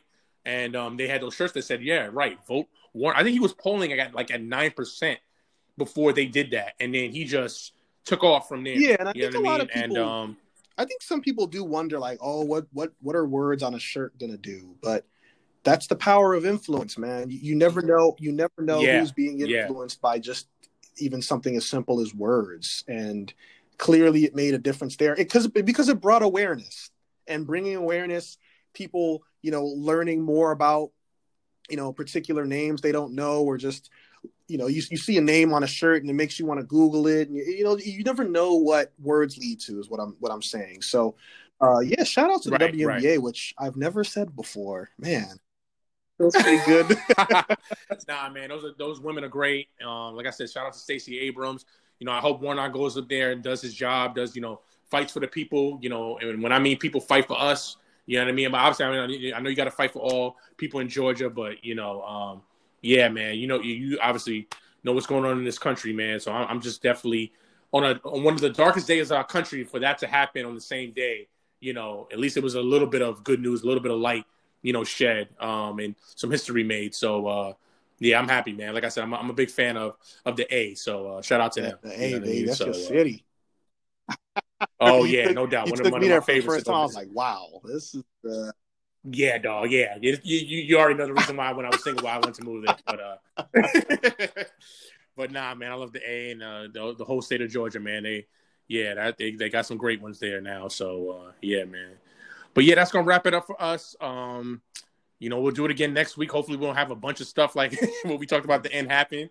We may have some more stuff. Obviously, this idiot's in the White House for another 12, 13 days, so who knows. But hopefully, we have some just straight, sports talk and just, non-controversial stuff to talk about. But, obviously, like me and Kwab always say, man, I think it's on us and our duty as two, young black men to address, what's going on in the world, especially when it affects us. So, you know what I mean? I hope you guys appreciate that. No doubt, man. No doubt. All right, man. For another episode of Brothers Not Next, we'll see you next time. Peace.